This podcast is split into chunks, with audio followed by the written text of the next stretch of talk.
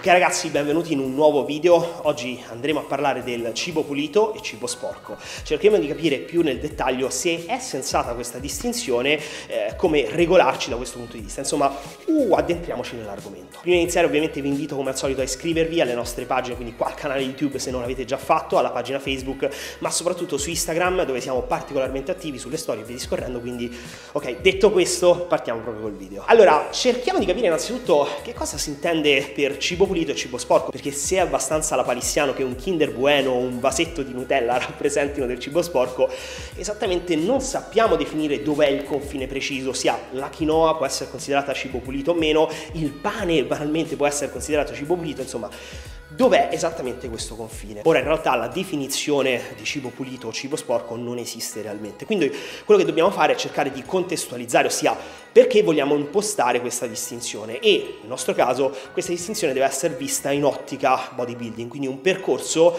volto alla ricomposizione corporea. Ecco, in questo senso dal nostro punto di vista un cibo può essere considerato pulito se risponde a quattro particolari esigenze, ossia è ottimale su quattro diversi punti di vista. Il primo punto di vista è il pool amminocidico, ossia non mi interessa quante sono le proteine contenute in quel particolare alimento, quello che mi interessa realmente è quali sono gli amminoacidi che compongono queste proteine proteine, quindi se eh, sono amminoacidi essenziali, se c'è un bel pool, un bel quantitativo di amminoacidi essenziali, quindi da questo punto di vista il cibo posso considerarlo un cibo pulito e un cibo ad alto valore nutrizionale. Secondo punto di vista quello che è il profilo lipidico, ossia di nuovo non mi interessa che quel determinato alimento abbia pochi grassi o alti grassi, non mi interessa neanche se sono tanti grassi insaturi o tanti grassi saturi, quello che voglio sapere realmente è quali sono gli acidi grassi che li compongono, perché l'acido laurico per esempio è un grasso saturo che in ridotte quantità non è problematico, ma quando è preso in alte quantità, ecco, porta a un peggioramento del profilo lipidico da un punto di vista ematico.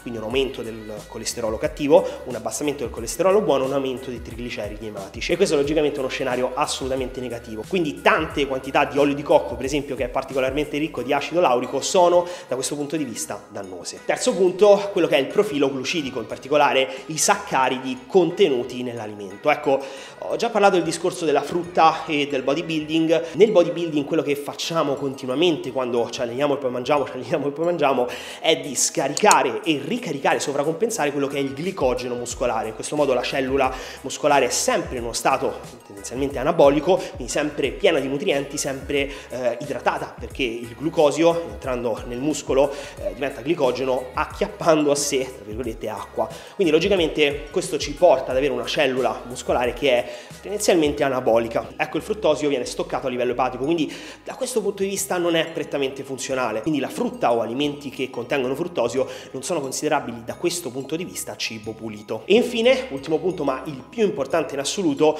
un cibo è considerabile pulito se è ottimale da un punto di vista digestivo, ossia alimenti che vengono digeriti male, alimenti che non sono tollerabili a livello gastrico-intestinale, non sono sicuramente considerabili cibo pulito e vanno assolutamente evitati se il nostro scopo è quello della ricomposizione corporea. Ora, fatta un po' questa distinzione, ovviamente capirete che il pool, la rosa di cibi e di fonti che possiamo utilizzare in un'alimentazione considerare pulite è veramente veramente ridotto. Per cui ovviamente, ma questo lo vedremo tra un attimo, non vogliamo dire con questo video che si devono evitare tutti gli alimenti che non corrispondono a questi quattro profili, ma cerchiamo di capire piuttosto come equilibrare la cosa iniziando a parlare di quelli che sono i vantaggi e gli svantaggi di mangiare soltanto cibo pulito. Allora, il primo punto di vista è quello dell'assimilazione. Ovviamente mangiare solo cibo pulito ci permette di assimilare al meglio tutti i nutrienti che andiamo a mangiare, ossia eh, cibi che digeriamo male, cibi che sono pieni di acidi grassi negativi e quindi ci portano anche a un peggioramento dei valori ematici, cibi che contengono tante proteine però un pool amminocidico molto scarso,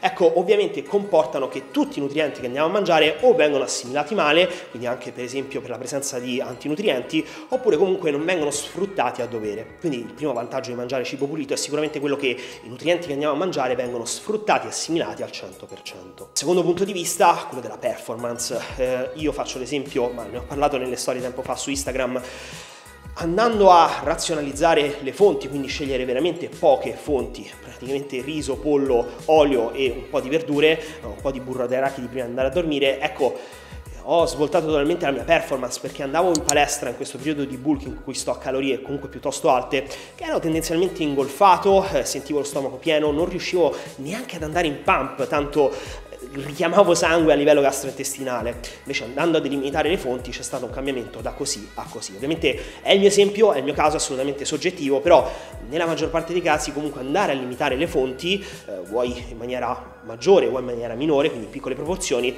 è sicuramente un ottimo eh, input, un ottimo incentivo per quanto riguarda la performance in palestra, anche perché vengono assimilati meglio ovviamente. Terza ragione ovviamente il discorso del well-being, della salute, ossia mangiare cibi che hanno un profilo lipidico soprattutto ottimale, eh, mangiare cibi che non ci eh, appesantiscono a livello gastrointestinale, ci fa stare sicuramente più svegli, più reattivi, meno letargici durante la giornata, ci porta a meno problematiche proprio di natura gastrointestinale, quindi meteorismo, aerofagia e via discorrendo, e pesantezza generale. Quindi per un discorso di well-being e salute sicuramente scegliere cibi puliti è un'ottima soluzione. Ultimo punto, il discorso della compliance, ma questo è assolutamente soggettivo, nel senso che molte persone si trovano a seguire molto meglio un'alimentazione se hanno una rosa di fonti molto limitata. Questo perché il gusto non va troppo in là, insomma se mangiamo sempre le solite cose non abbiamo troppe fantasie, abbiamo meno voglia di sgarrare, c'è più compliance con l'alimentazione. Ovviamente come detto è un discorso soggettivo perché ci sono d'altro canto persone che a mangiare sempre le stesse cose iniziano a scapocciare e vogliono sgarrare quindi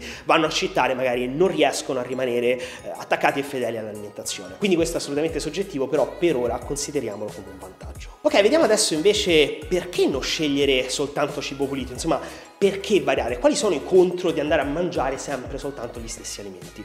Tre differenti uh, problematiche. Il primo problema riguarda la specializzazione enzimatica, ossia il nostro corpo non è stupido e cerca di essere sempre molto molto efficiente. Quindi quando vede che mangiamo soltanto determinati alimenti, va a specializzare tutto il pool enzimatico degli enzimi digestivi proprio per quegli alimenti. In sostanza tutti gli enzimi che servono a uh, digerire e assimilare altri alimenti, altri saccaridi, altri acidi grassi e via discorrendo, eh, vanno a ridursi di numero, proprio perché il corpo vuole essere più efficiente. Insomma, perché tenere in vita tanti enzimi, per esempio per tante lattasi, per assimilare il latte, quando di latte non ne prendiamo?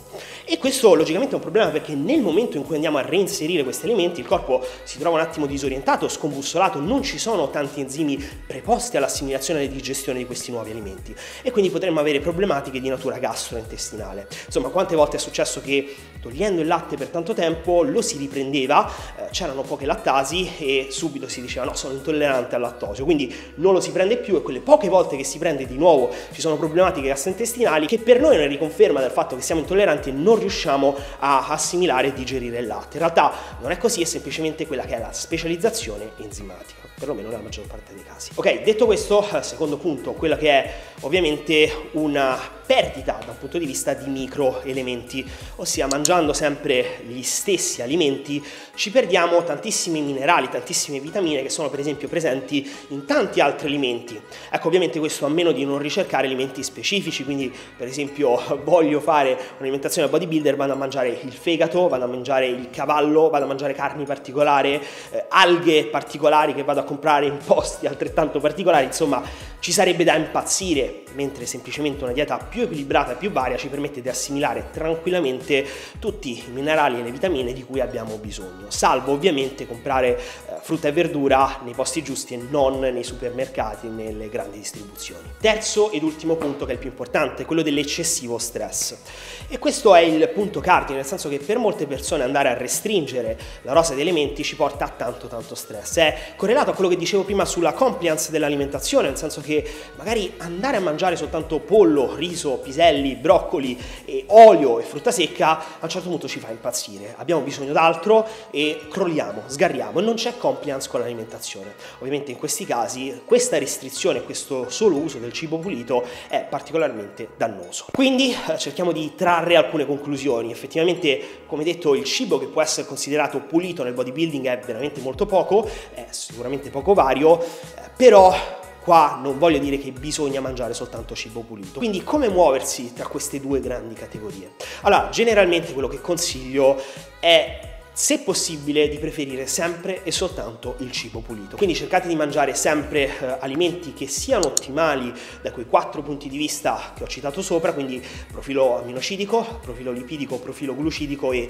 eh, capacità di digestione e assimilazione. Quindi cercate sempre di far fronte a questo. In questo modo andremo ad avere quel 5, 10, magari anche 20% in più di efficacia del protocollo alimentare che però va messo in ballo con un altro fattore, quello dello stress. Ossia, se per ottenere questo 20% in più di efficacia in realtà ci togliamo un 50% per tutto lo stress che accumuliamo, tutto lo scazzamento, la non capacità di spremerci in palestra perché stiamo scoglionati, detto papale papale, o il cheat che avviene sempre continuamente perché non riusciamo a mantenere questa alimentazione, allora ovviamente non andiamo a guadagnare un 20%, ma in totale nel bilancio andiamo a perdere un 30%. Ossia commisurate qualsiasi scelta non solo con i vantaggi che porta, ma anche con gli svantaggi che porta, quindi non siate troppo tassativi. Quindi, per personalmente suggerisco due diversi casi in cui andare a preferire anche del cibo che non sia pulito. Il primo caso quando ci porta troppo stress, ossia di nuovo andiamo a rendere inefficace tutto quello che facciamo perché siamo troppo stressati per questa limitazione delle fonti. E il secondo caso anche quello dell'inappetenza, ossia casi in cui dobbiamo prendere peso, dobbiamo eh, avere un determinato input anche per supportare la performance, ma ci sentiamo troppo ingolfati, non abbiamo appetito per quegli alimenti, allora tra le due molto meglio scegliere alimenti alternativi, però continuare a mantenere l'input, piuttosto che mangiare veramente come uccellini pur di mantenere sempre quelle solite fonti. Sempre una questione di bilanciamento. Ovviamente quando dico di inserire altri alimenti non intendo veramente il junk food, quello pesante, ma magari aprirsi a pane, a quinoa, a magari altri tipi di carne Insomma, qualche alimento che insomma, sia un alimento sano, anche della frutta per esempio, però non sia proprio junk food. Insomma, non è che l'alternativa sia riso e pollo oppure crocchette, Nutella e Kinder, insomma, ci sono delle vie di mezzo. Ok ragazzi, quindi questo è tutto per quanto riguarda eh, cibo pulito, cibo sporco. Io come al solito vi ricordo che è uscito Zeus, il nostro programma di allenamento annuale, che potete scaricare qua sotto nel link in descrizione ed è composto da una prima parte, un'introduzione, un ebook formativo e una seconda parte che è il programma vero e proprio che potete personalizzare su di voi, secondo quelle che sono le vostre esigenze, la frequenza, i gruppi carenti e via discorrendo. Quindi stiamo davvero davvero iniziando ad essere tanti nel gruppo dedicato a Zeus in cui ci scambiamo feedback e noi siamo a disposizione per rispondere a tutte le vostre domande, quindi vi invito come al solito a unirvi a noi, a partecipare, trovate il link qua sotto e con questo vi rimando al prossimo video.